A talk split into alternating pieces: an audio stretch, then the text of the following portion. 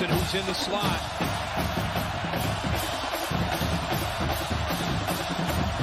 Look in that direction on a slant. Huge hit.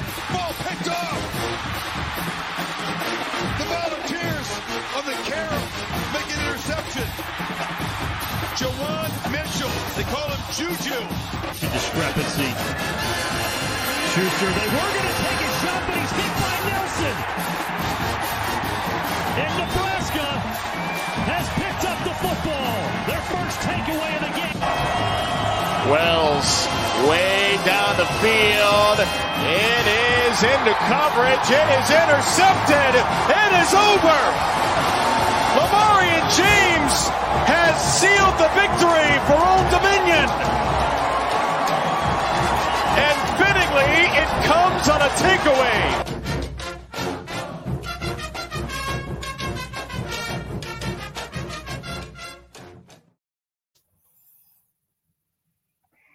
Welcome back to Devy IDP Grind.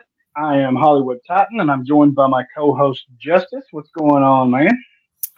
Oh, not much. Just uh, enjoying President's Day. Family, the family's home Yep. today, so Yep, no Most school. Most government places are down. Yep. Yep. Um, it's been a couple of weeks, um, two or three since we uh, had a show, but we were letting things kind of build up, and I think now actually is quite the perfect time to get started for the 2024 season. Um, lots going on: transfer portal, recruiting. You've got the actual season, 24 season for college football starting to get cranked up, right? Spring games, we'll touch on that. Um, then you've got some legal battles with the NCAA and coaching changes and all kinds of good stuff. So um, we'll just jump right into it. Tennessee, Virginia, in a huge legal battle with the NCAA over NIL. Uh, it has to do with boosters. Um, honestly, I don't know how the NCAA has much of a leg to stand on here. Um, I think they're just grasping at straws and throwing stuff at the wall to see what'll stick and won't stick. Um, I don't know your thoughts on it, but it doesn't look good for them, and I think they're just trying to grasp for whatever they can right now. I think a lot of a lot of the NIL and the transfer portal stuff is just like the, the, the horse is already out of the barn, and and, and Yeah. they, you know, I think I don't know, like they're trying to rein it in, but they really can't, um, and so like they should have been more proactive on the front end. I guess is the best way to say it. I don't, I don't at this point, I don't really know what they can and will do because I think um, as we've talked before, if they if they do too much, then you know the the big two are going to say, which I think is headed towards this anyway, is saying uh, as far as football is concerned, saying screw you, like we're going to do our own thing, do whatever we want. We, you know, in regards to Yeah, SEC so, and the too. Big Ten. Yeah, I, I just don't know. I'm like you. You can't once you have a, a group of tigers that you've starved and lions that you've starved for years on end, and you finally let them out to go hunt. You can't put them back in the cage once that happens. And they didn't prepare for it, right? They just kind of No. said, "Here it is, do what you will." And now you've got state legislatures involved. You've got what's likely to be, I would imagine, national or federal legislation involved. At some point, it's it's going to come to a head, and I just think they're on the losing end. Um, if they were truly cared about this and wanted to be able to regulate it, I'm like you. They should have got out ahead of, out ahead of this before it happened. And you just, for a lack of a better term, you can't put the genie back in the bottle once it's out, right? So, Yeah, um, and, I, and I'm with you. I think the Big Two, SEC, the Big Ten, and I'm sure they could get some traction from some of the others. Um, I think they're going to wind up doing their own thing. They're going to have maybe one commissioner for both, or whoever joins them at some point. But yeah, it's, it's going to be ugly. Um, which kind of brings me, and I didn't put it on here, but the whole disparage between the Power Five and uh, the Group of Six, right? What are you? What are we doing there? Because they're just, for a lack of a better term, pillaging those teams, right? Um, I saw you and Choppy talking in the chat there that we have. Um, and Chop said, well, they, they need to face the fact that they are a like a minor league group, right? And I get that. Well, I but think maybe these smaller. I think as time goes on, the pendulum will swing back, right? Because what you're seeing now, to some extent, is you know the Alabamas of the world, or you know Ohio States of the world, they can bring on additional kids, right, beyond the scholarship limit by giving them NIL money to pay for tuition. And so, um, you know, and of course they can pay more money, although all those sort of things have more resources. So Right. these these kids are chasing that dollar sign, right? But at some point they're going to realize, hey, like I'm not getting on the field. I'm not going to get on the field. You know, I'm just a depth piece for them. Um, so maybe I should stop chasing the dollar sign right now and go to where I can be played and maybe make the NFL. You know, I don't know. Like I feel like right now the pendulum swung so far to one side that it's, at some point it's going to come back the other way. It's never going to come back to the way it was, but it's going to come back a little bit where some of these guys start realizing, hey, like if I want to actually play and not just be the third string, you know, starting defensive end for Alabama, the, or you know, third string depth piece for Alabama, you know, I want to transfer to Tulane or you know Liberty or, or wherever so I can actually get on the field. I think that's what you got. And a thought, yeah, and I kind of had a thought on your all's topic, like I said. Um, these recruits, they, they want to go to Bama, they want to go to Ohio State, they want to go to Georgia, they want to go to Oregon, right? And there's nothing wrong with that. Um, but maybe for the success of the smaller schools, maybe they don't recruit as hard, right?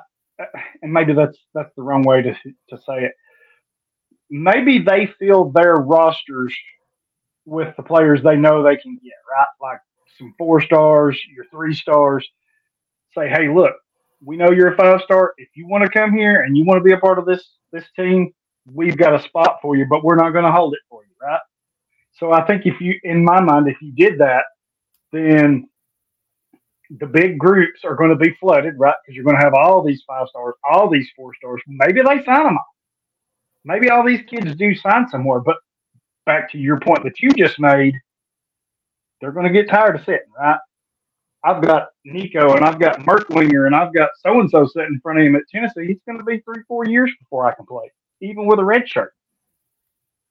I want to go somewhere else. Then I think you're going to see instead of kids, I don't know, instead of kids going to Old Dominion, transferring to Tennessee, you're going to see them go to Tennessee and then transfer back down to maybe Old Dominions or maybe you know Appalachian states because they know the playing time. and and then maybe makes sense. transfer back up, right? Like so they'll you know they'll transfer down to a smaller school, you know, freaking have an amazing season, and then transfer back up, right? Um, I think I think you're going to see some of that too. Yeah, and I mean, it, it would be for those of you that it'd be I think I don't know if it was me and Brock were talking about this. Maybe we were, but um, I wonder if it ever get to the point where they where there was like some kind of formal um, agreements, right? So let's say Alabama has an agreement with UAB, right? You take these kids; they're not going to play here at Alabama, but we want you to, you know, get them playing time, get them experience, and then after a year or two, they'll transfer to Bama. You know, I don't know, like make it. Oh, I, I don't think it'll ever happen, but like if it was more like a a true minor league system, right?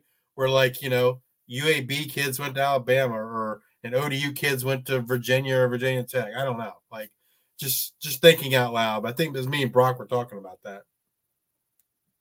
yeah, I think it was, and that was just kind of my thought. Like I said, I didn't have time to really join the chat, but just thinking of that. Maybe that's maybe that's how some of these smaller schools leagues need to attack, right? Because you're going to get pillaged either way, right? if these players are that good and they dominate at your level, they're going to go up.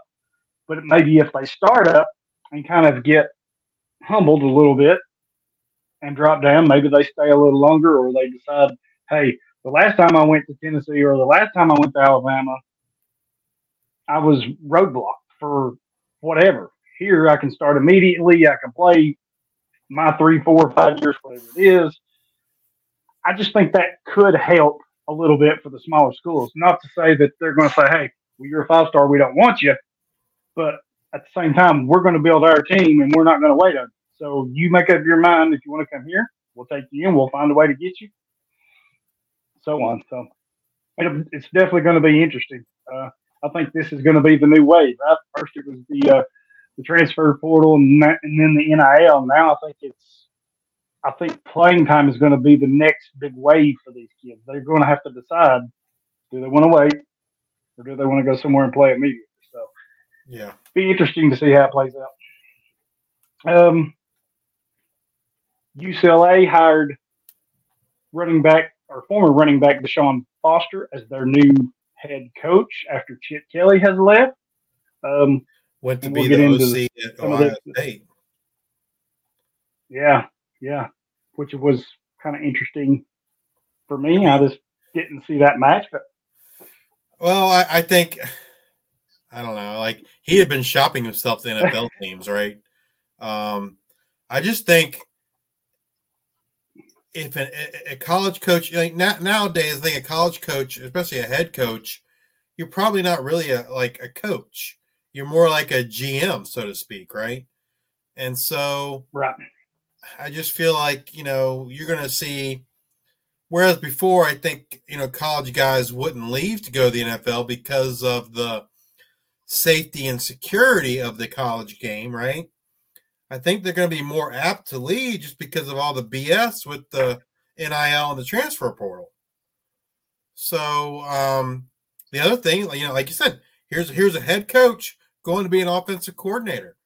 Um, we saw we saw it happen uh, in the G5 uh, this past week where the Georgia State head coach left to be a tight ends coach at South Carolina. you know, and so he, he's essentially making the same amount of money, but you know, the responsibilities of a tight end coach at South Carolina versus the head coach, you know, it's quite a big difference, right? Um, I just think that's what you're going. I think you're. I think you're going to see a lot of that where guys are like, I don't want to deal with this basically bullshit all, all every day, all day. I want to be a coach, not not you know a general manager. Yeah, I agree. I think you're going to see a ton of this, and it's something we're going to start getting into in our five star topic. But I think you're going to see a lot of that. Um, if you can go somewhere and make comparable money, at least close, and have a lot less responsibility, risk. Yeah. Why not? Right? I mean, I think the only ones are going to be the ones that truly have a dream to be a head coach, right? That maybe have never done it because Chip Kelly has, right? He's done it in college, he's done it at the NFL, was pretty successful both places. Um, so he kind of already knows what it's all about, right? So for him to go be the OC at Ohio State, he's I don't know what he's making. I don't know what the contract was, but for me, being the head coach is is a much more of a headache than being a coordinator or or an assistant or something like that. Sure. Um, speaking of head coaches, or should I say former head coaches, Alabama head coach or former Alabama head coach Nick Saban is expected to be part of college game day starting this year. Um, I think there's some other things that he's looking at doing just besides game day. Uh, so that'll be interesting to see where he fits. Um, I wonder if they're looking for him to be the potential replacement for Coach Corso because you know he's getting up there in age, his health's not being good. Um, I can see him up there with Fowler and Herbstreit. I can see that being a, a pretty good fit. Yeah, I, I really hadn't thought about that. I mean, I guess the one thing I've seen when, when he was hired was the, like the conspiracy theory folks saying, "Oh, well, ESPN knew this, and that's the whole reason why they they knew it was his last year, and that's why Alabama got put into the playoffs." You know, I, I saw that kind of stuff, but um, yeah, I hadn't really yeah. thought about I hadn't really thought about what his role would be, but that's a good call. I could see I could see that moving moving him to kind of replace Corso. Yeah, when I first saw it, they said he would have some different. He would have a role with College Game Day along with some other. So I don't know if it's you know some other show. I'm sure it's other shows, but to me it was some limited capacity. They said. So I'm kind of thinking, okay, are they just trying to put him out there as much as they can as the backup plan for Corso? Because we've seen the last couple years he's not been the Corso that we've become used to. Right? He's had some health issues, and you can even see it when he's talking and and stuff like that. He's not as sharp and on point as he, he quite used to be, but um, just something that hit my head. Um, staying with uh, head coaches, Texas to approve the contract extension of head coach Steve Sarkisian through the 2030 season. Um, the extension includes $100,000 annual raises that will push Sarkisian's guaranteed salary to 10.9 million by the final year of his deal. He also gets a one-time $300,000 bonus payment and 20 hours of personal use every year on the school's private plane. Um, he's eligible to earn more than a million and a half in bonuses if the Longhorns win the national championship.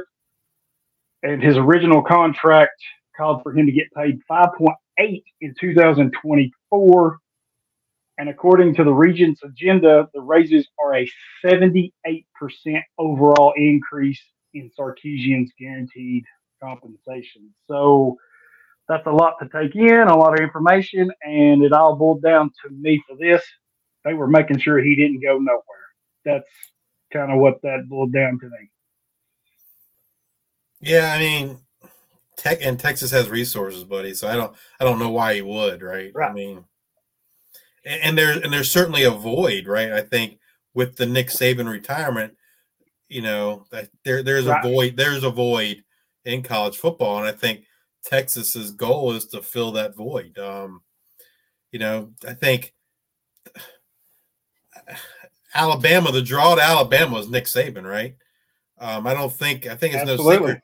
There's no secret that their NIL game was not necessarily up to par of the of the Texases of the world. Um, and now with no Nick Saban, you know, there, there's kind of a huge void there that I believe Texas is trying to position themselves to fill that void. Yeah, well, and if you ever question what Saban's importance to college football and more specifically Alabama was, the fact that within a few days of him announcing his retirement, Caleb Downs hit the transfer portal with a quickness, and that that tells me just what he meant, right? Because that that's a hard move right there if you think about it, right? You, you, go to Alabama, you had a shot for a national championship, you had shots in the future for national championships. Everybody knows that Saban was a was a huge defensive back coach, and I'm sure that's probably why Downs went there. So to lose him and lose those opportunities, I mean, for him to hit the portal that quickly, that kind of told me, yeah, Saban's going to be missed a ton. Yeah. Um, speaking of safeties, Michigan safety Keon Sabb has entered the transfer portal and has already got a slew of offers, including Georgia, Tennessee, Oregon, Oklahoma, Colorado, and Penn State. Um, I believe he was a five star, maybe a four star recruit uh, in his class. Went to Michigan. Uh, had a ton of offers back then, uh, but with Harbaugh leaving, that opened up their 30 day window. So he took advantage of that. So it'll be interesting to see where he lands. Um, it was interesting for me that he chose this year to enter the portal because he was set to be a starter this year. They they lost some stuff in the secondary the last couple of years, so this would have been his chance to be a starter. Um, so it'll be interesting to see a where he goes and b when he goes to wherever what's in front of him. Is it going to be, you know, I would have to assume if he goes to Georgia, is there a or Colorado, right? Because they got Shilo and Woods there at starters. I mean, Georgia's pretty willing loaded to- safety too. So Yeah. So is he willing to be a backup again, or would he rather go to a place like Tennessee where he could probably start day one? Um, or or even Uh, or, or I Oregon, I remember think would be one he could start. Yeah, Oklahoma, I think, is pretty set at safety. Oklahoma well, so is set at safety. Yeah, yeah. Right. Tennessee and Oregon, So just he wants to play right away, seem like to be the, the top two. I think so too. And and we sit here and talk about the opportunities, but you have to mention the money, right? I mean, that's part of college football now. Who's going to throw the biggest money at him? And is it worth it for him to sit? So um, it's just crazy how the entire college football world has changed from the basic days of high school get recruited to college and then go to the NFL. To now, it's you're being recruited in high school and you're getting NIL deals in college and you transfer everywhere and all this stuff. It's just crazy. But um, Penn State is moving linebacker Abdul Carter to defensive end slash edge. We've seen this movie before, right? We've seen this I movie mean, before. People keep Penn saying State. Micah Parsons, but he, he's not Micah Parsons. But no, um, he's not. But I I remember, you know, I mean, I guess it'd be two years ago now. Me, you, and Chop were doing our uh we did player profiles. And we did one Mhm. on Abdul Carter. This is when he was like right out of high school. And I remember Mhm. I feel like I I mean I know like my thoughts were, hey, this dude's a defensive end edge, but he ain't nearly big enough to play defensive end edge. Right? I mean, that was Right. kind of his best skill set. Uh, he just didn't have the size. But you know, he certainly has the size now. Yeah, yeah, he's uh you can tell he's been in the weight room and grew a little. Um it just kind of seems to be the MO with Penn State, right? Um they kind of draft these defensive end slash edge linebackers and say, We'll find a spot for you. Whether that's as an edge, whether that's as an outside linebacker, whether it's even as an inside guy, depending on your skill set and, and size and all that stuff. And then once they get you in there, then they kind of get you in the weight room, they get you in the program, see what you're really good at and not good at, and then they adjust accordingly. Um, I'm with you. He is no Micah Parsons. Uh, far from it. But he's still a good player. Um, he's still a really good player. But you know, Yes, he's a really good player. Uh, but to make that comp, I think is just that's that's crazy. So I'm with you on that. I- He's not that, but can be an impact player. Uh, it'll just be interesting to see now with the move um, up on the edge how he does. Yeah, and, you know, Penn State has a need there, right? They lose uh Chop Robinson and Adisa, Adisa Isaac. So um, you know, I think A, it's a need. And he had the size last year, but I think, you know, they didn't they wanted him on the field, right? He's one of their better players. And so they, they put him at linebacker. Right. Um And I wonder if that's the biggest factor. Not that is the need, right? Because you just mentioned they lost Chop Robinson, they lost Adisa. I don't know right off the top of my head who else they have on their roster. So maybe him moving there was the best because they have some linebackers. They have DeLuca, they have Rojas. I forget who the other youngster is. So they have some young linebackers that can make it make that transition for him up on the line a little easier. I think for them as a team. the other edge would be uh Dani Dennis Sutton. Ah, yeah. So yeah, I can see that with the need. I can see that being why they did it, Yeah. especially when you got the young linebackers that can kind of fill in on that second level. Um, here's one I didn't, I hadn't heard of, but you put in here. Clemson defensive tackle DeMonte Capehart was arrested for unlawful possession of a firearm on school property and is currently away from the team. Ugh. These kids, I just, I don't get it with them. Yeah. You, you you would expect to see Georgia in front of that, right? Because and I almost said that until I read it a second time. I was like, man, we went from from driving issues to gun issues. I almost stuck my foot in my mouth right there. I mean, he's not kicked Uh, off. yeah. So, um, yeah, just something to pay attention to. Yep, never hurts to to file these little nuggets away in your brain and and save them. Um, here's one that everybody's gonna love. EA Sports has dropped their first trailer for college football 2025, which is confirming the summer release of the game. Uh, I haven't seen who's on the cover. I don't know if they've announced that, but No, but I did hear Um, it's only on the new generation system, so I have to break down and buy a PS5. Ah, are you kidding me? That's what I heard. So, But I, like, you know, but I not love my PS3. gonna- well, they definitely ain't making a PS3 version. But I, I, I, was I was hopeful that they'd make a PS4 and a PS5 version, but uh, looks like the answer is no, PS5 only.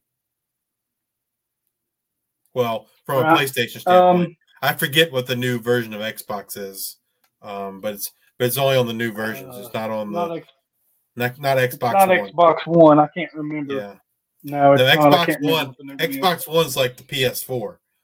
Um, I don't know. I can't Yeah, remember the, yeah. new, the new Xbox version, but anyway, it's only gonna be on the new versions, which kind of Anyway. Yeah, that does kind of suck. But that's huge, huge name, uh, huge news for those of us who like to partake in gaming systems and stuff like that. So I'll definitely be uh, entertaining idea. Uh, I'll just have to see what the boss lady says about the uh, the funds, right? yes, yes. Um, I told you we're getting close, right? Kickoff of 2024 will be here before we know it. I know it's in August, but we're in the middle of February, and spring games are right around the corner. So you've got about a month and a half until these kick off. So did a little digging real quick. You've got Clemson and North Carolina State on April 6th. You've got Tennessee, Old Dominion, Florida, Ohio State, Penn State, Alabama, LSU on April the 13th. Uh, Michigan, Notre Dame, Texas A&M, Oklahoma, UNC, and Texas on April 20th. And then Nebraska, Colorado, and Oregon on April 27th. That's just some of the big names. There were some other schools that are also on these dates. Um, I just picked out the bigger ones. Uh, there is some other dates. This is not limited to just these days. Um, there's some other dates that schools will be scheduling. Um, I gotta be honest, I can't go through another Colorado spring game this year. I just can't. I can't do it. I can't. You don't want you don't want to go through the hype machine again. Oh my gosh, I just I can't do that. I feel like me and you and Choppy talked about that for like four weeks straight. The um, I just saw their schedule. Guess who they play first game? First game. Do what? I just saw the the schedule for um, Colorado. Do you know who they play the very first game of the year? So it's a non-conference game. Non-conference game, be televised. And it, but it's not FBS team either. Oh, it's not an FBS. Nope. Hmm. And it wouldn't shock me, but it wouldn't like shock me know if they lose. North Dakota State? Yep, they play North. no, they're Dakota moving up. No, North Dakota Ah. State's not moving up.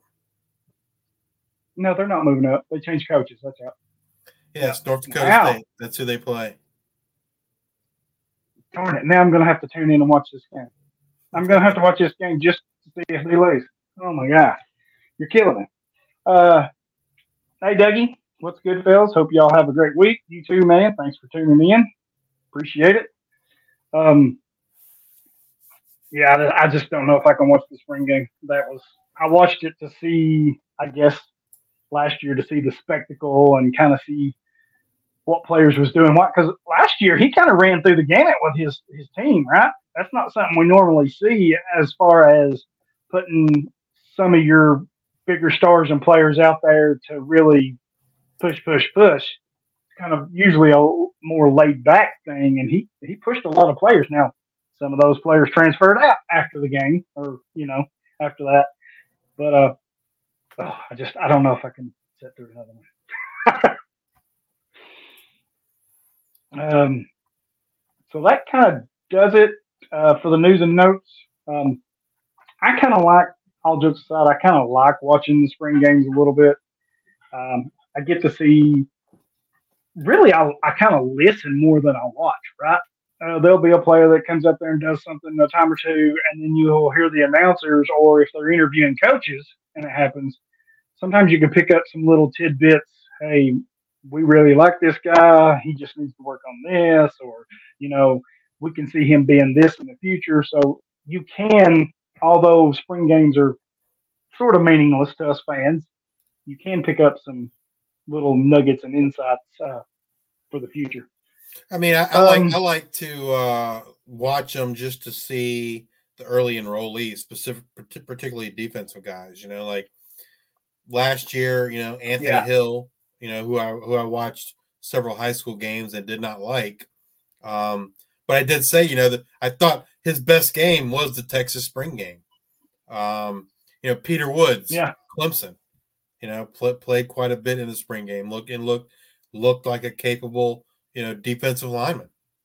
So there are there is you, you can get some useful information out of them.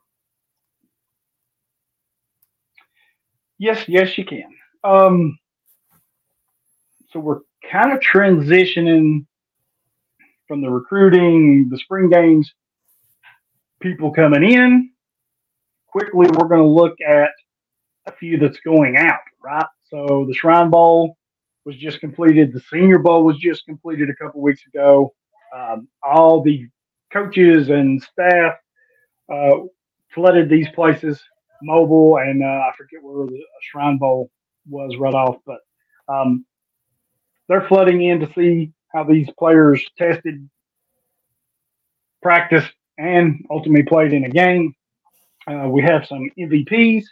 So for the Shrine Bowl, the MVP on offense was a name you may be familiar with, and that's Frank Gore Jr.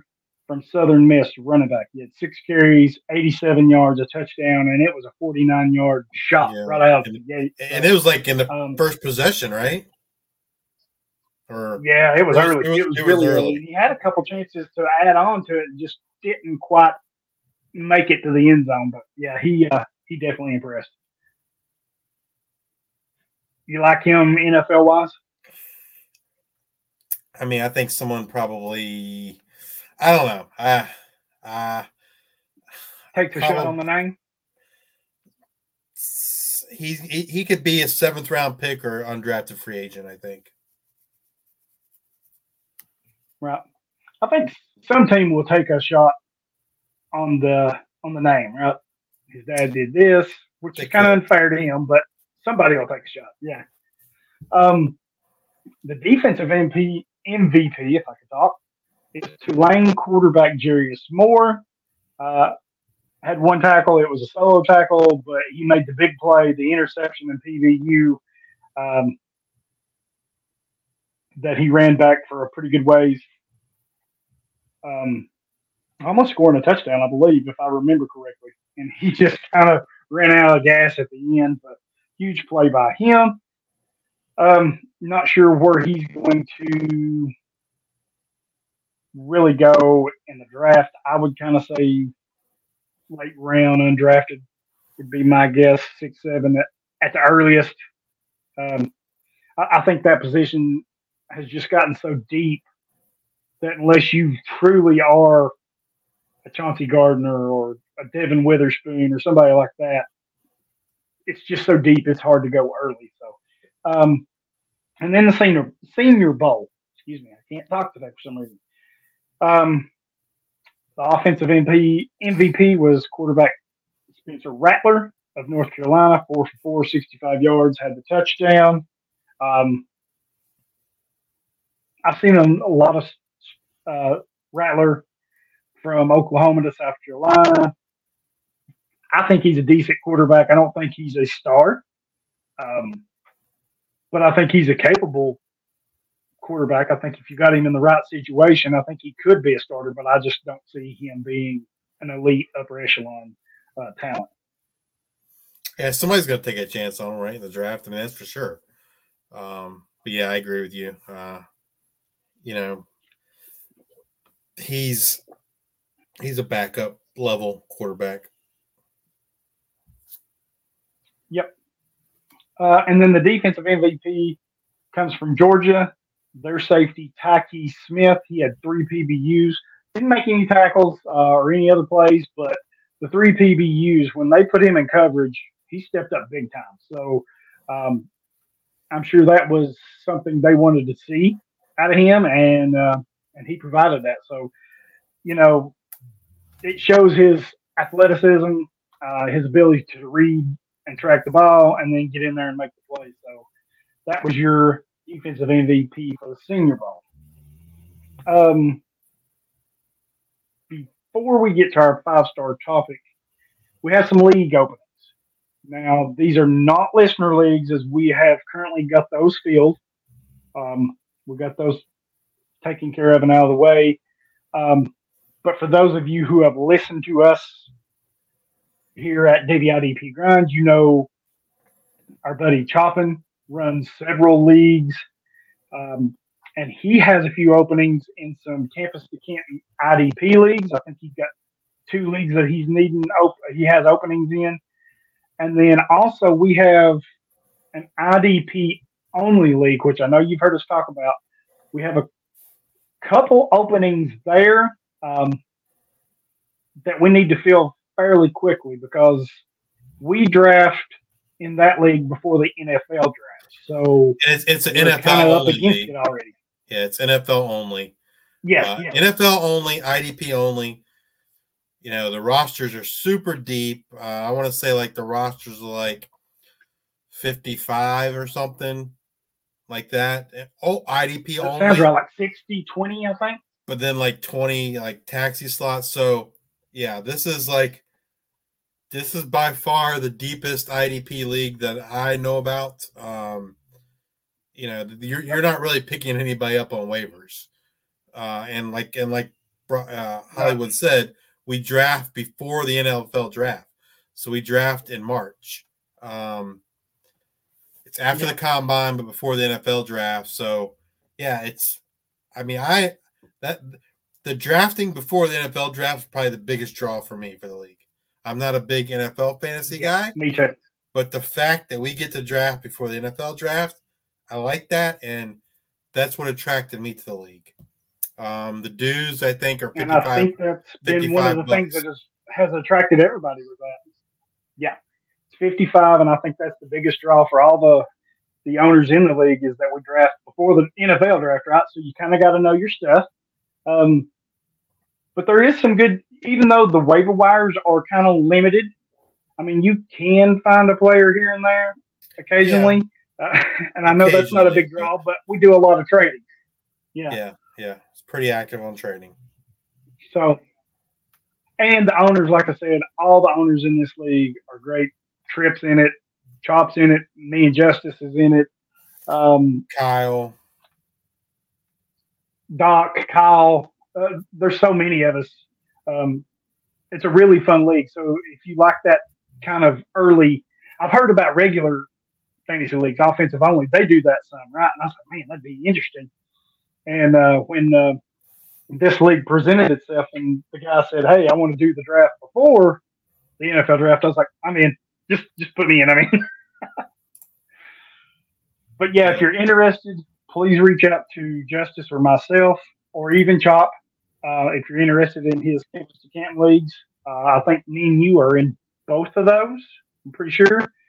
Um, I know he has several leagues, so I don't know. He may have another league that he needs. Just feel free to reach out to any of us three, and we can get you started, get you set up. But IDP only league, NFL only league. If you're interested in that, please reach out soon so we can uh, get that squared away uh, before our draft gets here. um, our five star topic. So we picked what we're doing is we're picking a conference or maybe a couple conferences. I think we just picked one up this week. Yes, the American Athletic. So we're, we're picking one conference per week, time permitting, and we're going to go through quick coaching changes and quick player changes, right? Like the key parts of it. So um, I'll do the coaching changes. Uh, Justice is going to chime in with the player um, leavings, comings, and goings. So uh, we will run through these, uh, not too fast, but we'll run through these uh, and cover the American Athletic Conference. Um, trying to keep y'all informed because with all the coaching changes, and now you've got this transfer portal where players are coming and going. It's hard to kind of keep track of.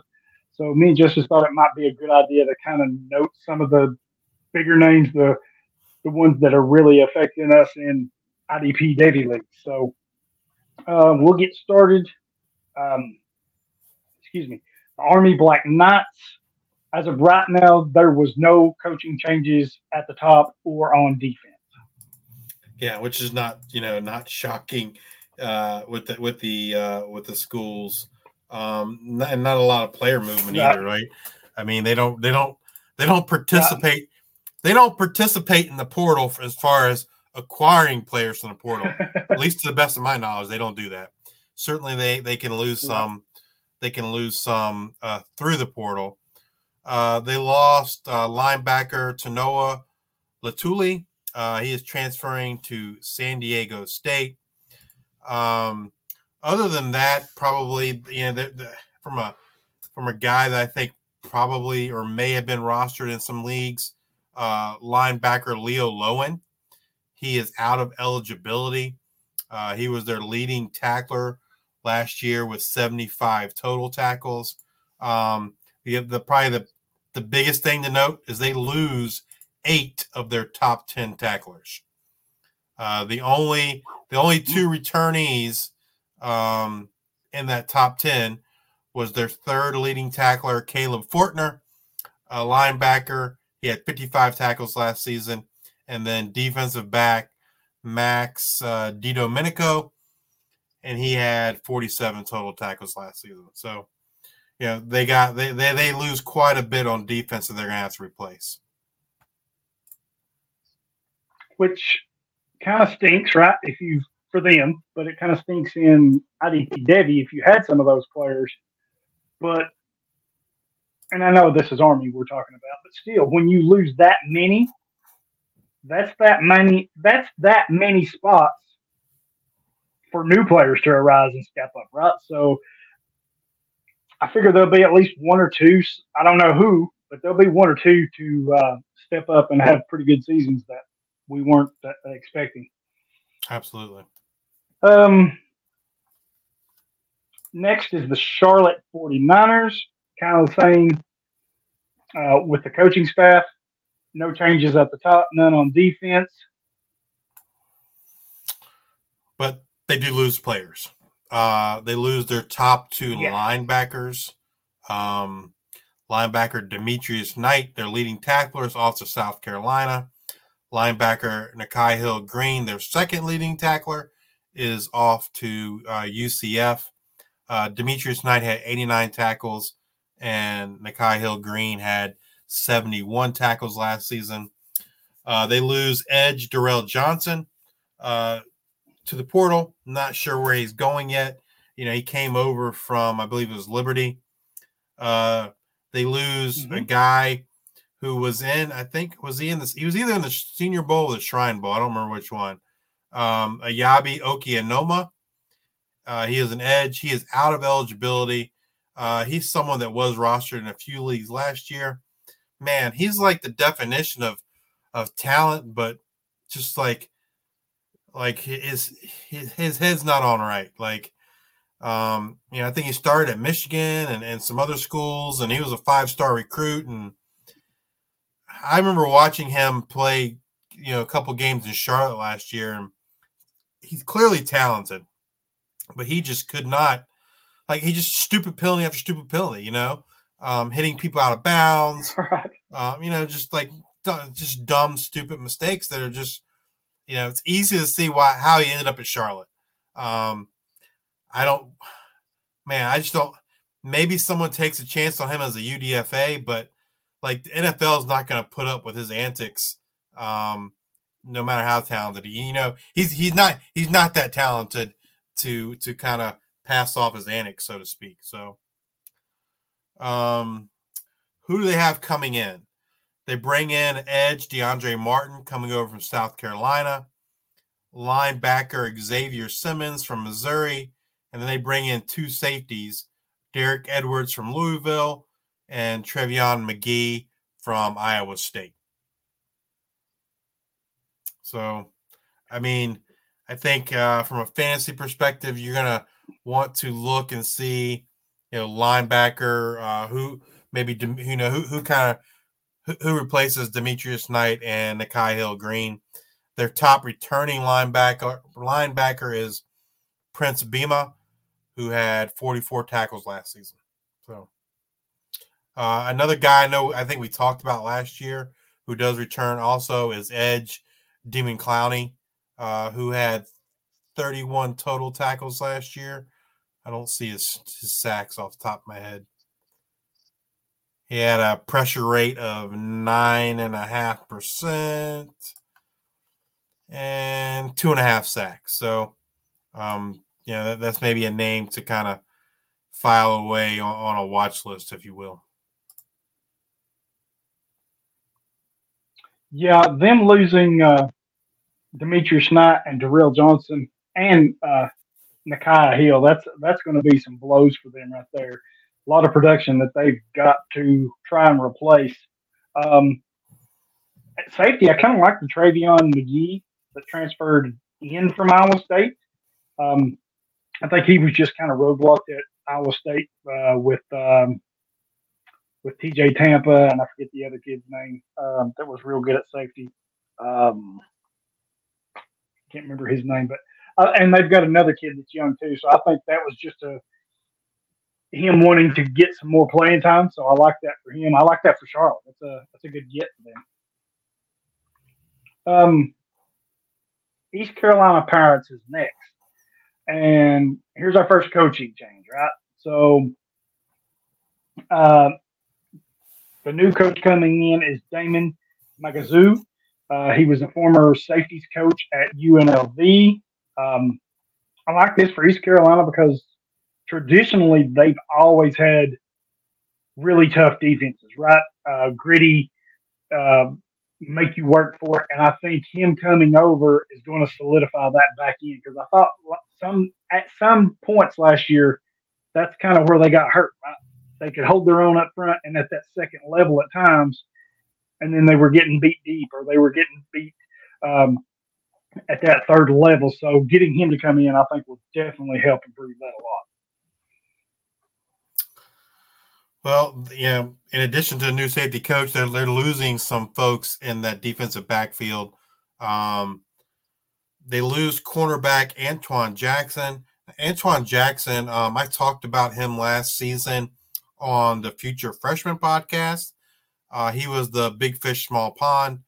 He he was the highest rated recruit that East Carolina has ever gotten, um, and he he's he's he's he's leaving. He is going to UCF. Uh, they also lose uh, linebacker Ra Ra Dealworth, who came over from North Carolina, um, didn't do anything at East Carolina, and now he's off to Troy. Their leading tackler um, last season, defensive back Julius Wood, um, he is out of eligibility, so he was gone. He had 87 total tackles last year.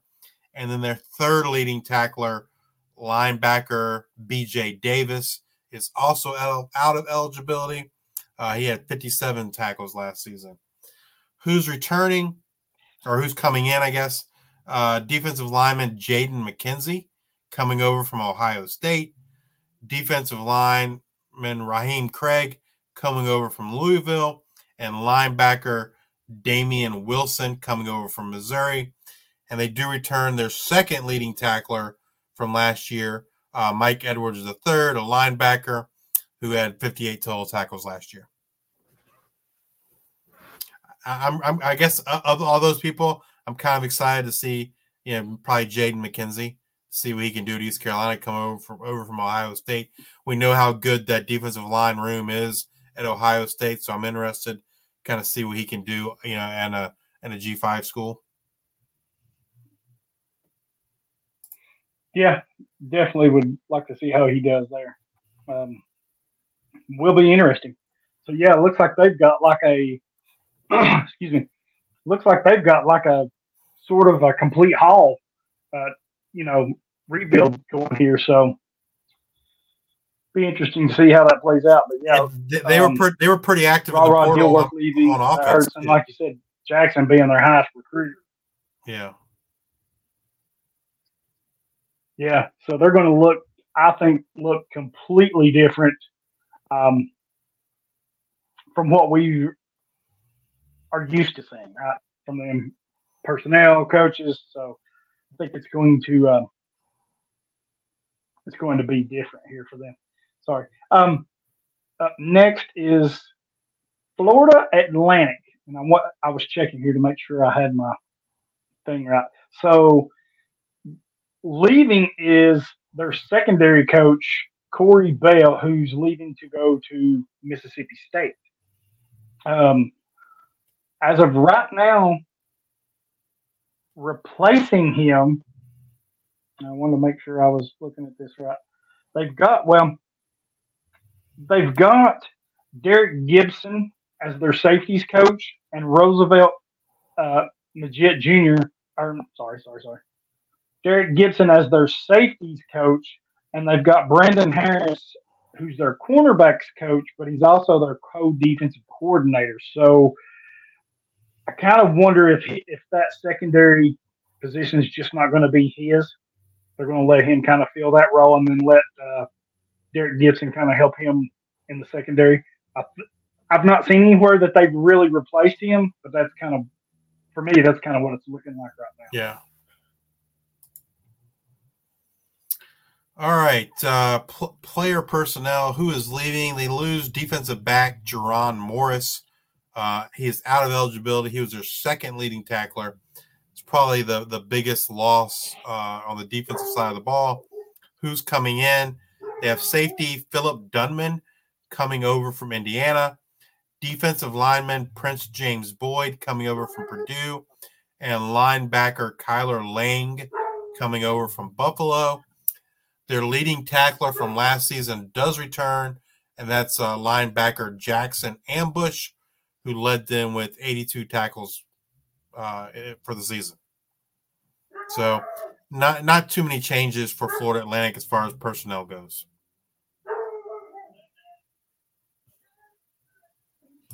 Right, and that's a good thing, I guess. It's not to not have many changeovers or turn up much turnover. Um, Memphis. The Memphis Tigers, they're next. And so far, they're the one that's had the most coaching changeovers, right? So coming in is Jordan Hankins to be the new de- defensive coordinator. Um, he was their linebackers coach formerly. Uh, so I don't maybe coming in, he's he's being uh, promoted, promoted, if you will. Then you've got Lou Esposito. Yeah, Lou Esposito, the defensive line coach. And now he's coming over from Western Michigan, where he was their defensive coordinator. Um, and then leaving, you've got Matt Barnes, who was the defensive coordinator. He left to go to Mississippi State to coach their safeties. Um, and then Kyle Pope is leaving, who was their defensive line coach. He's leaving to go to Georgia Tech to uh, coach their defensive line. So it looked like they lost a couple good ones, right? with Barnes and Pope, but they've refilled, I think, or not refilled, but replaced with Esposito. I think that was a good get for them because uh, Western Michigan usually has pretty good defensive line play. So I like that yeah, him. Yeah. And then promoting I mean, within uh, Hankins up. Yeah, Marshawn Kneeland, you know, is a name you'll hear through the draft process. It's where he came from, Western Michigan. So, yep.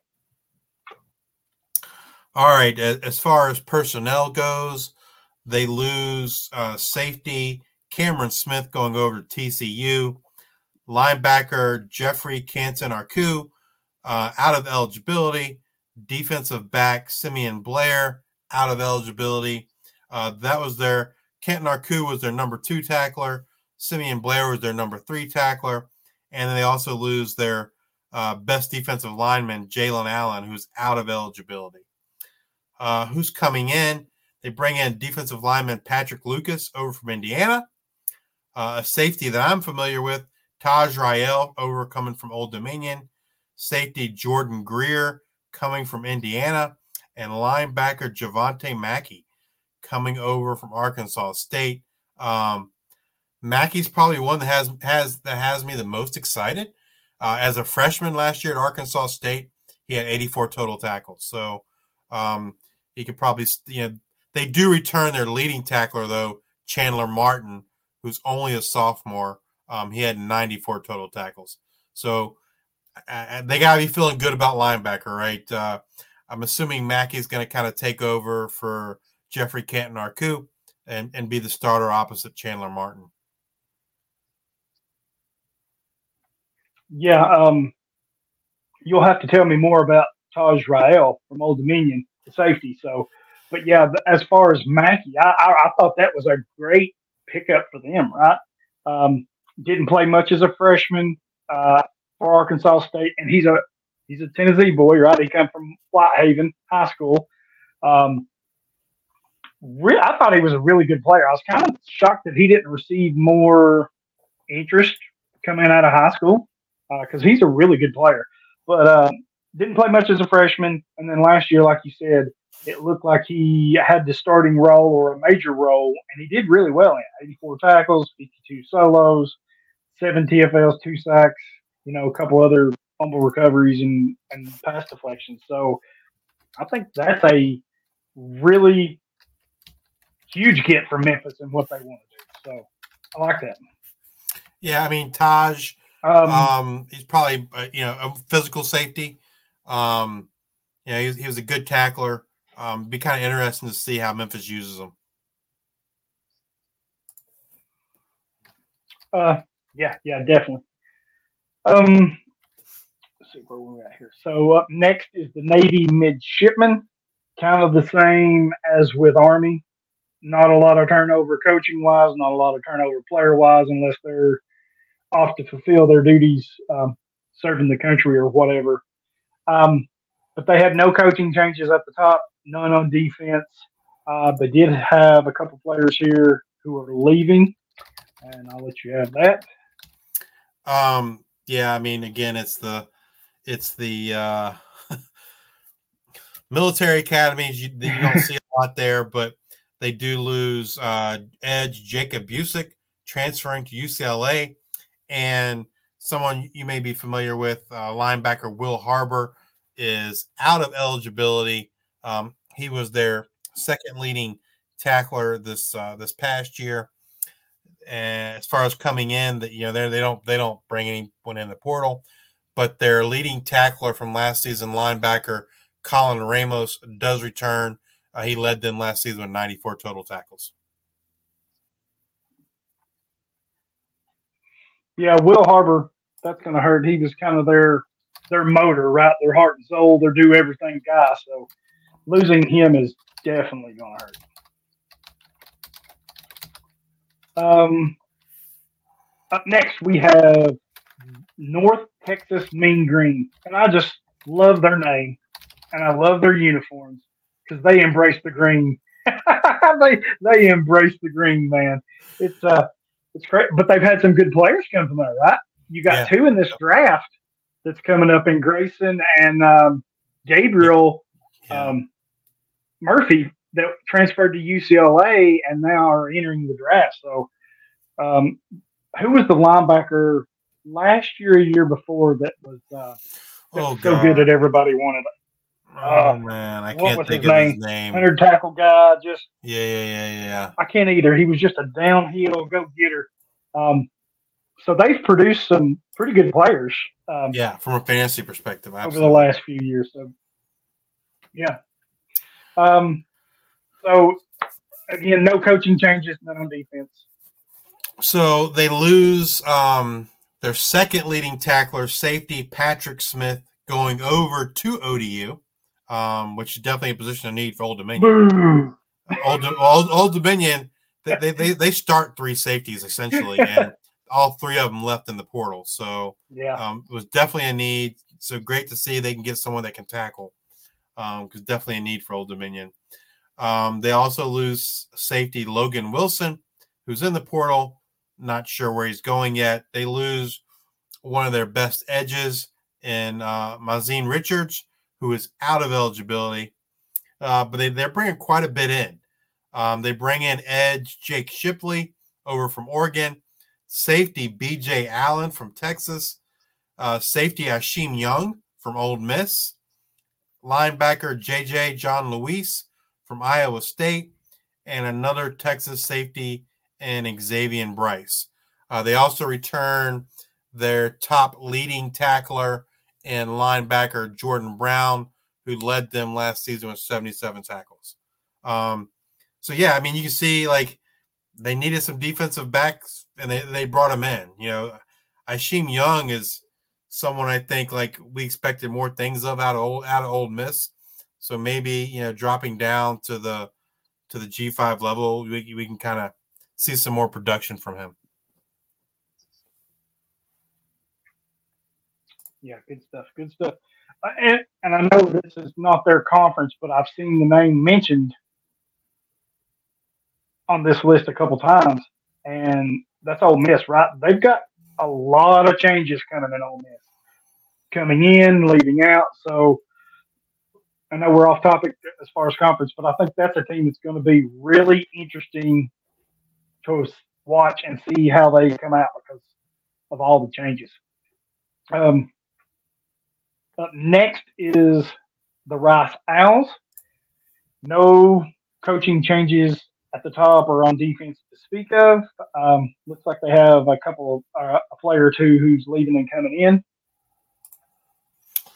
Yeah, um, not not anything earth shattering. They they do lose defensive tackle uh, DeBraylen Carroll. He's going over to Texas Tech. I'm sure he's nothing but really a, a depth piece there for for uh, Texas Tech. Um, and they do bring in edge Michael Daly over from BYU. Um, other than that, they pretty much return. You know, most of their most of their starters. They return their top five tacklers. Um, their leading tackler was Myron Morrison, uh, a linebacker who led them with 68 tackles. Um, but certainly there, there's there really isn't any Rice guys you're looking to uh, roster from a uh, CFF IDP perspective, or even a you know from an NFL perspective either. So not not a whole lot there at Rice. Yeah, and they're losing their they're losing their best player too to the draft. So and McCaffrey, Luke McCaffrey, he's out. Yeah, the best offensive player. Yeah. Yes. Yeah. Um, up next will be the South Florida Bulls. Um, out is their secondary coach, George Barlow. So he's leaving to go to Louisiana to take over as the lead secondary coach. And coming in is going to be Demarcus Van Dyke. He's going to take over at cornerback, and that's the position he held at Florida International, where he was before, cornerbacks coach. Um, so a change uh, in their secondary they weren't happy with, or he's moving on, but they've uh, got that spot filled and looking to improve there. And South Florida, I won't say great or elite or, or top notch, but they've had some decent defensive backs over the last few years. Maybe not NFL quality, but for IDP Devy, they've produced some some decent options in the secondary. Yeah, and yeah, speaking of secondary, the top player they lose is safety Will Jones, also going to Old Dominion. Again, like I said earlier, we, we're not covering Old Dominion today, but Old Dominion lost a lot in the uh, in that defensive backfield. They also lose edge Lord Lloyd Summerall going over to California, and defensive back Daquan Evans, who was their second leading tackler, is out of eligibility. They do bring in some help in the defensive backfield, and maybe Hollywood knows a little bit about this first guy, uh, cornerback Deshaun Rucker, coming over from Tennessee, and safety Kawan Banks coming from South Carolina. Uh, they also returned their leading tackler last year, Jalen Schuler, linebacker, who had 97 total tackles last season.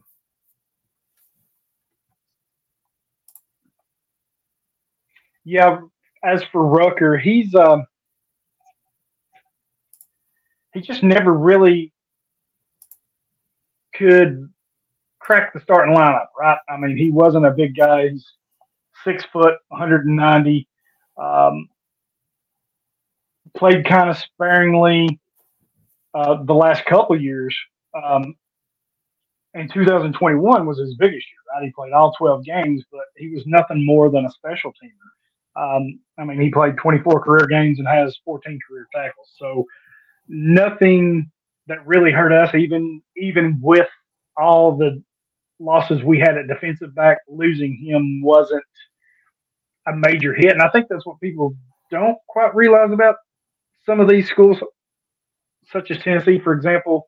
Yeah, we had eight or nine players from a single position, you know, safety, corner, leave, but either they weren't starting quality, a couple of them, or we had a couple that ran out of eligibility. So I, it, it was just the sheer volume that kind of hurt us. But from him, I mean, I wish him the best. Maybe a change of scenery will uh, will spark something, but not someone that I'm really interested in for IDPW. At least not now. All right. Um, let's see here. Oh, almost lost where I was at. So Temple Owls are next.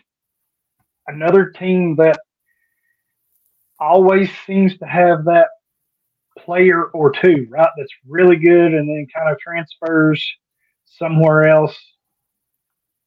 But for IDP, they usually have one or two players that's really good. Leighton Jordan comes to mind. I forget who the other kid was a couple years Jordan ago. Magee. Um, that was there and transferred. Yeah. So they somehow Temple does pull in some talent. They may not be able to keep them, but uh, but yeah, um, no changes coaching wise, uh, but they do have some player changes you're going to discuss here. Yeah, I mean the defense is hit really hard. Um, so they lose their leading tackler, linebacker Jordan Magee. He is out of eligibility. He is off to the NFL, and I just looked. He is. He will be at the combine. They lose their second leading tackler, Taiwan Francis, out of eligibility. Their third leading tackler, tackler Yvonne Rigby, out of eligibility. Their fourth leading tackler, Jacob Hollins, out of eligibility. Um, and then they also lose linebacker Leighton Jordan out of eligibility. Eight of their top nine tacklers are gone uh, between either out of eligibility or transferring out. Uh, so they, they are losing a ton um, on that defense. Uh, who are they bringing in? Uh, linebacker Torin Wright coming over from NC State and cornerback Jalen Lewis coming over from Arkansas. Uh, their leading returning tackler is safety Elijah Darreville, who had 40 tackles for him last season. Um, after that, you're looking at linebacker Corey Yeoman, 35 tackles, uh, linebacker Trey Thomas, 30 tackles, and linebacker Dewan Black, 29 tackles. So they lose, they are losing a ton um, on defense uh, this coming year. Wow. Yeah, that's when you lose that many of your top tacklers. That's that's hard for any team to try to to make up the following year. I don't I don't care how good you are. That's that's tough, right? When you're losing Yeah, I mean- that many, eight at the top nine, that's. They're lose. They they only return thirty percent of their tackles and like shade under thirty or thirty eight percent of their snaps. That's a lot. man, that's rough. That that is rough.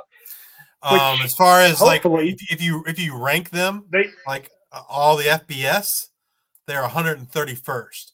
So that means only what two teams are worse than them in, t- in terms of what's returning.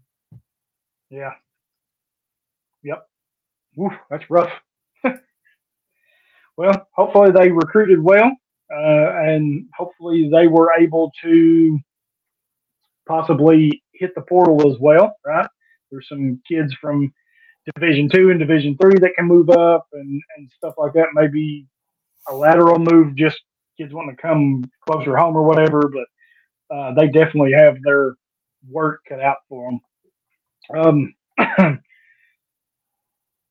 up next is the Tulane Green Wave. And this might be, of all the schools in the athletic, American Athletic Conference, this might be the school with the most important and biggest change as far as coaching. And maybe that'll trickle down to the players too. So I'm really interested in this. We know how good Tulane um, has been, right? Under the last few years. So head coach Willie Fritz is out. He left to take over the Houston head coaching job after eight seasons. So he was 54 and 47 in his time there, but he was 23 and 4 with an ACC AAC championship and a win over the USC in the Cotton Bowl the past two seasons. So he had that team dialed in, competing. Um, you know, they're the underdog. They're the true underdog, right? When you're talking about the playoffs that's coming, even this year, and the you know they kind of pushed for it, but they were the underdog. So, um, so that's a lot of production that you're going to be losing. And I think they done they hit a home run here. They're bringing in Jon Sumrall, who was at Troy, and in his past two seasons, guess what? He was 23 and 4 and he won two Sun Belt championships. So your your head guy is your key guy, right? I mean, he's he's responsible for everything. He's you know from coaching staff to players to whatever. And to follow somebody that had that much success, but you have that same success, I kind of feel like this is going to be a seamless. I want to say seamless transition, right? as long as he can get the players and coaches to buy in, I think Tulane keeps on rocking here. I, just think they're going to be, they're not going to miss a beat here. Um, will there be some changes? Will they look different? Absolutely, they will. But um, I think if you're, you know, a lot of times when coaches leave, or even if you fire them, that next guy up as a replacement, that's a hard job to fill, right? So um, I think they did good there. Um, so you've got also with Willie Fritz leaving, you've got Shiel Wood, their defensive coordinator. He left to go to Houston for the same position. Gerald Chapman, their defensive line coach, he left to go to Florida to coach the same position. And then John Christian Young, the defensive backs coach, he also followed uh, Fritz to Houston to coach defensive backs. So three of the four followed Fritz. The other one went to Florida. Replacing them, you're going to have Greg Gasparato, defensive coordinator. He's coming over from Troy. Taylor Polk, inside linebackers coach. He's coming from Troy. Um, Landius Wilkerson, defensive line. He's coming over from South Alabama, where he coached the defensive line. And then you've got Bam Hardmon, defensive line coach, who is coming over from Troy, too. So a lot of times when you see these big name coaches or successful coaches, when they move from one school to another, you typically see a lot following, right? Just as, as far as coordinators and assistants. Yeah. It's just a typical thing um, that you see. And I think that's I think that's why I feel so confident that Tulane's going to be all right. Right? It may. T- I mean, I just don't see them falling flat on their face because of the coaching change. Now they may back down a year or so. You know, they may not be a 11 and 2 or whatever it is they was. They may be a 9 and 3 or 10 and 2 team for a couple years, but I don't see that being a drop. I think they're just going to keep on going. And I think in the conference they're in, I think they have an advantage, right? So um, I like this for Tulane, um, and I expect things to keep on churning. It will, and we kind of know what we've seen from those guys at Troy, right? Because they were successful there too. So um, yeah, I think one, it's just one different players defenses. and getting them to buy in is the issue. Yeah, they were one of the best yeah. defenses in G5 last year. Troy was so. Um, as far as players going, So they lose edge Devin Deal going over to TCU. Um, defensive lineman Keith Cooper following the coach to Houston. Linebacker Corey Platt going to Houston. Safety Kentrell Webb going to Houston. And safety DJ Douglas going to Florida. So as you can see, the most of the players leaving, they're following their old coaches. Um, who they bring in? They bring in, yep. in uh, safety Jalen Geiger coming over from Kentucky and safety Ladarius Webb Jr. coming from Oklahoma State. They do return their top three leading tacklers. Uh, Jesus Machado, linebacker, was their leading tackler with 98 tackles.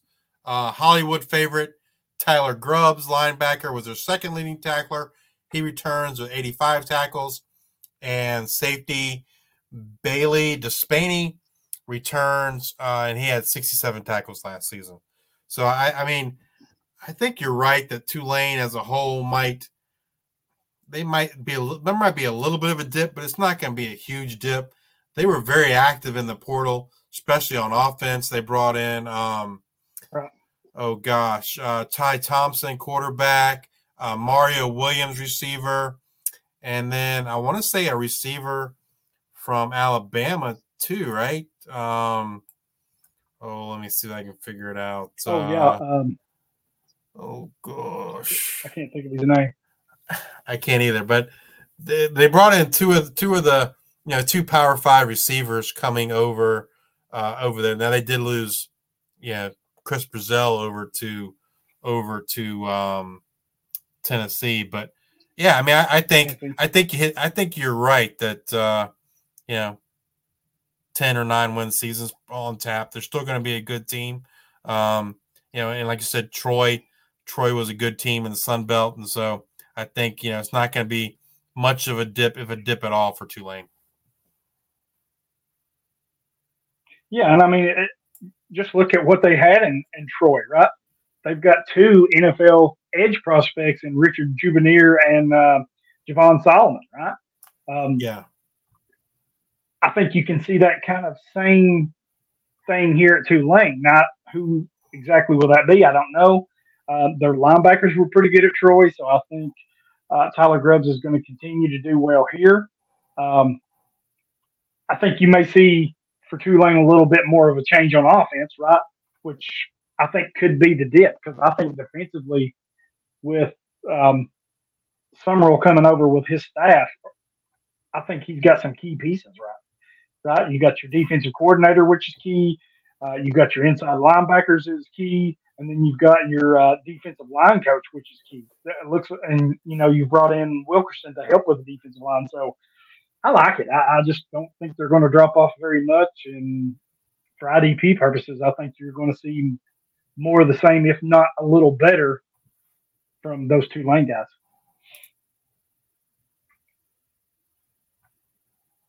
Next up is Tulsa Golden Hurricanes.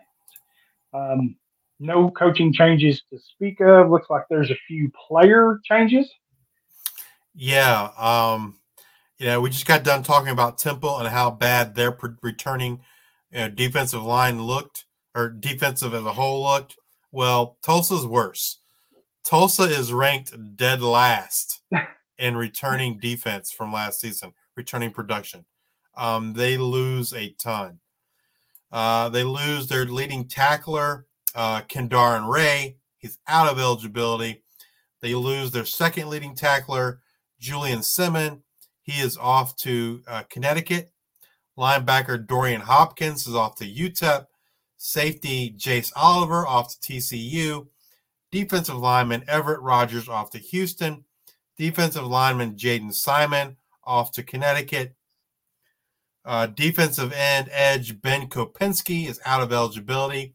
They lose 10 of their top 11 tacklers. Um, they're only, uh, you know, look at who's coming in. They do return their third leading tackler, Dane Hodge, who had, uh, he was a safety, had 56 tackles last season.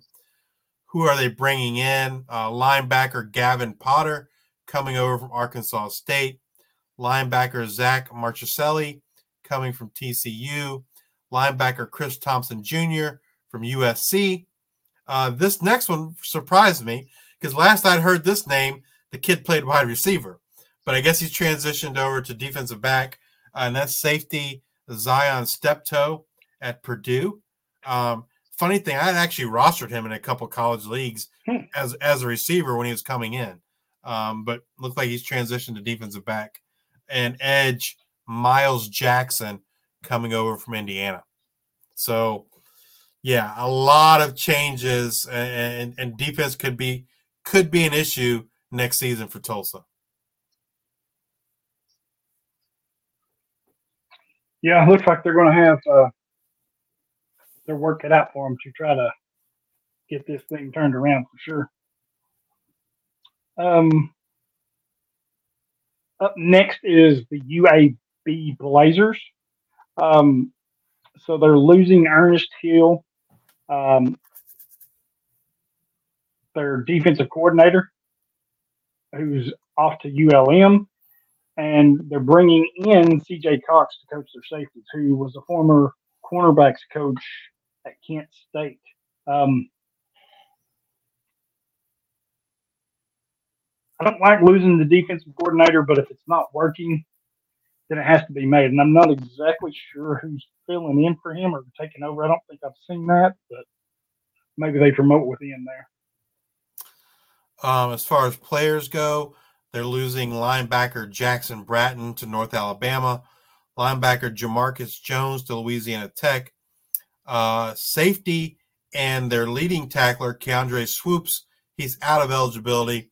They lose their top two tacklers in Swoops and Bratton. Um, who's coming in? Uh, and the edge, they bring uh, Ezra Odenjor over from Georgia Tech, uh, defensive lineman Ladarius Cox from Indiana, and linebacker Octavius Brothers from Purdue. Um, but unlike you know Tulsa, they seem to re- return you know quite a bit of their defense. So not not in not in quite a bad a shape in ter- terms of returning production.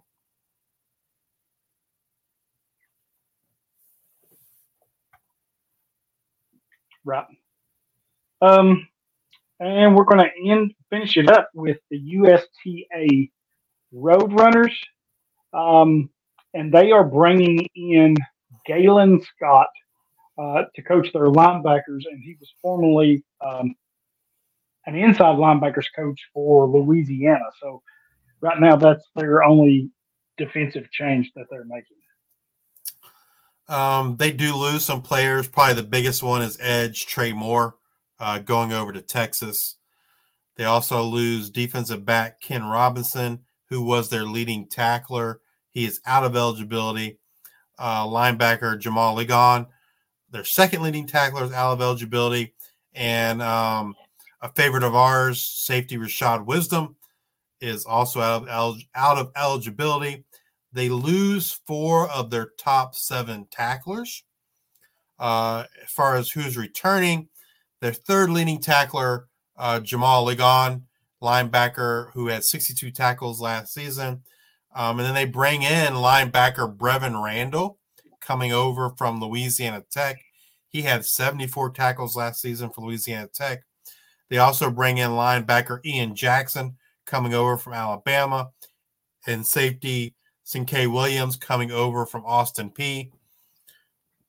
Um, a lot of that coaching staff, you know, the new coaching staff is on coming over from Austin Peay.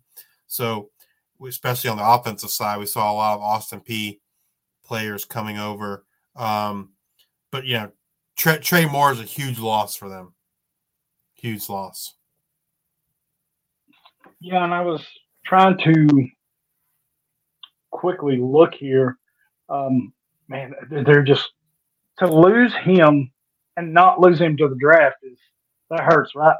Because uh, that was someone that you would hope that you could keep on your staff because he's so good. Um, I believe he went to Texas, so yeah, trying to look and see maybe who the next guy, um, who that next guy for them might be. Um, I think it's this guy right here that I looked at once upon a time. Um, I mean, from a sacks perspective, they've got some youngsters. from a sacks perspective, it's the the top guy returning is Nick Nick Booker Brow, two and a half sacks. Yeah, yeah, yeah. Because they're losing, they're losing. Moore who had fourteen. They're losing um, Matterson who had five. Robinson had four. So they're losing a ton of pass rush. Well, I take that back. Um, Jamori Robinson maybe is their their next guy, four and a half sacks. Yeah. So either way, I mean, they're losing a lot. So they're going to have to have somebody uh, step up there. But to lose Moore was huge. But that's a huge get for Texas, right? I mean, Absolutely. there was some interest from Tennessee and some other schools. So for Texas to land him, that was huge. Yep. But it looks like Austin Peay, or you know, bringing in a, a player there that'll help. Um, Ian Jackson is kind of intriguing and interesting. Um, coming over from Alabama, your thoughts on him? Because he's not a bad player. I just I- think he I- never I really got the opportunity. I don't really know much about him. And then um, I need to recant my Austin Peay comment because all those coaches didn't go to UTSA. They all went to UTEP.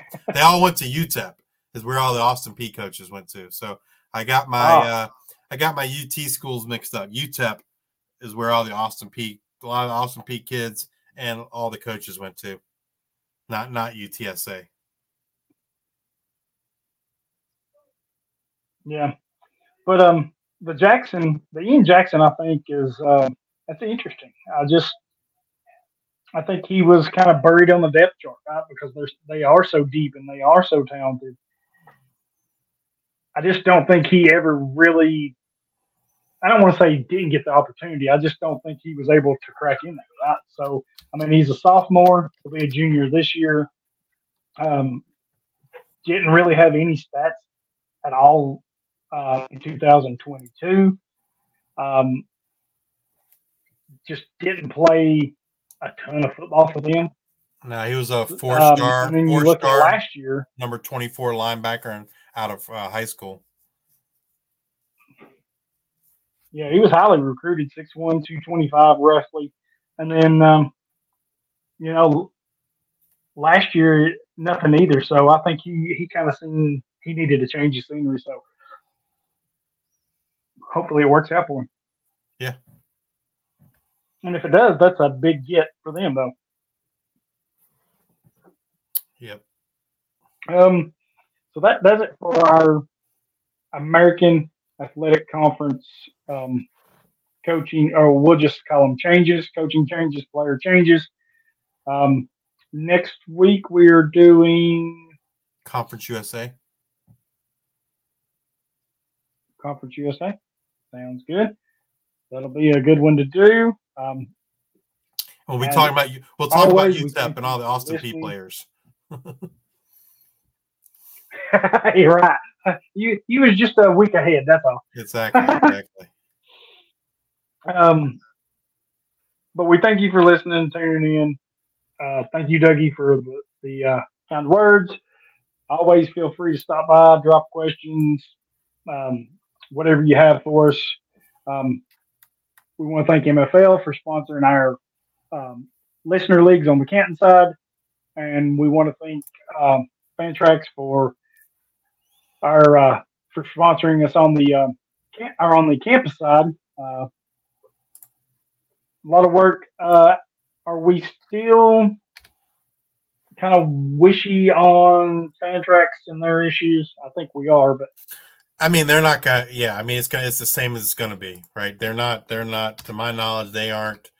yeah, Their their their stat provider can't provide tackles, so it is what it is. Um, you know, at this point, we're used to it, right? I mean, we've dealt with it for I just find that um, a couple seasons now, so yeah, I just find it odd that your stat provider can't provide the main stat tackles. It's just kind of weird to me, but whatever. I- yeah. I Um, mean, to me, I guess to me the weirdest thing is that I'm able to do it myself using a free resource, and and they and they and they're paying and they can't get it. So, um, yeah, Yeah. Well, like I said, it is what it is. I guess we'll have to deal with it. So, but thank you, thank uh, Choppy too for you guys uh, taking the time to put all that effort in to keep our leagues going. Um, also, thank you to Trophy Smack. They sponsor us with our um, listener league hardware for our winners. Um, right here's one that um, recently came in. Uh, if I could get over here. There we go. That's one of the Wait, rings that they put up you, for us. get you get to, you get to send another one to me, and you get to keep one yourself this year. Yeah, yeah, yeah, yeah. You you get another one. I get one this year. So hopefully we can repeat that success next year. Um, I mean, I need I need two more. I got out of the three. way. I need two more to fill the hand up. So hey, we don't need to hear about your Tom Brady path here. Okay, we don't want to hear that. uh, but we thank them for for sponsoring us. They do a wonderful job with these rings, and we thank them so much for sending them to us. So um, I'll be getting those in the mail to everyone here within the next week or so as we get ready for this year. Um, Want to shout out to Dubby uh. They're an energy drink. It's all natural, no no sugars, nothing like that. Um, go check them out. Um, be sure to use the promo code IDP Nation and get a discount off of your uh, purchases. But uh, I've tried their product. It's really, it's, it kind of looks like flavored water, um, but man, it's so good and it really uh, gives you a lot of energy. So go check them out. And it's not, you know, the sugary stuff you buy in the Kansas store that's bad for you. So go check them out. And then, of course, be sure to check out the G5 Hive tonight with uh, Justice and I can't never remember Luke, his name. Um, Luke, Luke. So sorry, Luke. But Justice and Luke will, will be doing that tonight. I think around 10ish. So be sure to tune in there. probably closer to Um, 10, 15, but yeah. They could, uh, but they'll enjoy the support. So go harass Justice over there on offense. But um, that does it this week. We'll be back with Conference USA next week. Please re- rate, review, and subscribe wherever you listen to podcasts Apple, Spotify, Google, iHeartRadio, Stitcher, Podbean, all those good things. Follow us on at Devy IDP Grind. Go over to YouTube, give us a subscription and a follow there. We're starting to get that going um, in the right direction. And all this just helps us grow bigger and be able to do more things. Uh, you can follow me at Hollywood Titan. You can follow Justice at Justice underscore 2318. And um, yeah, uh, 2024 is here. And uh, can't wait to get started. And we will see you next week.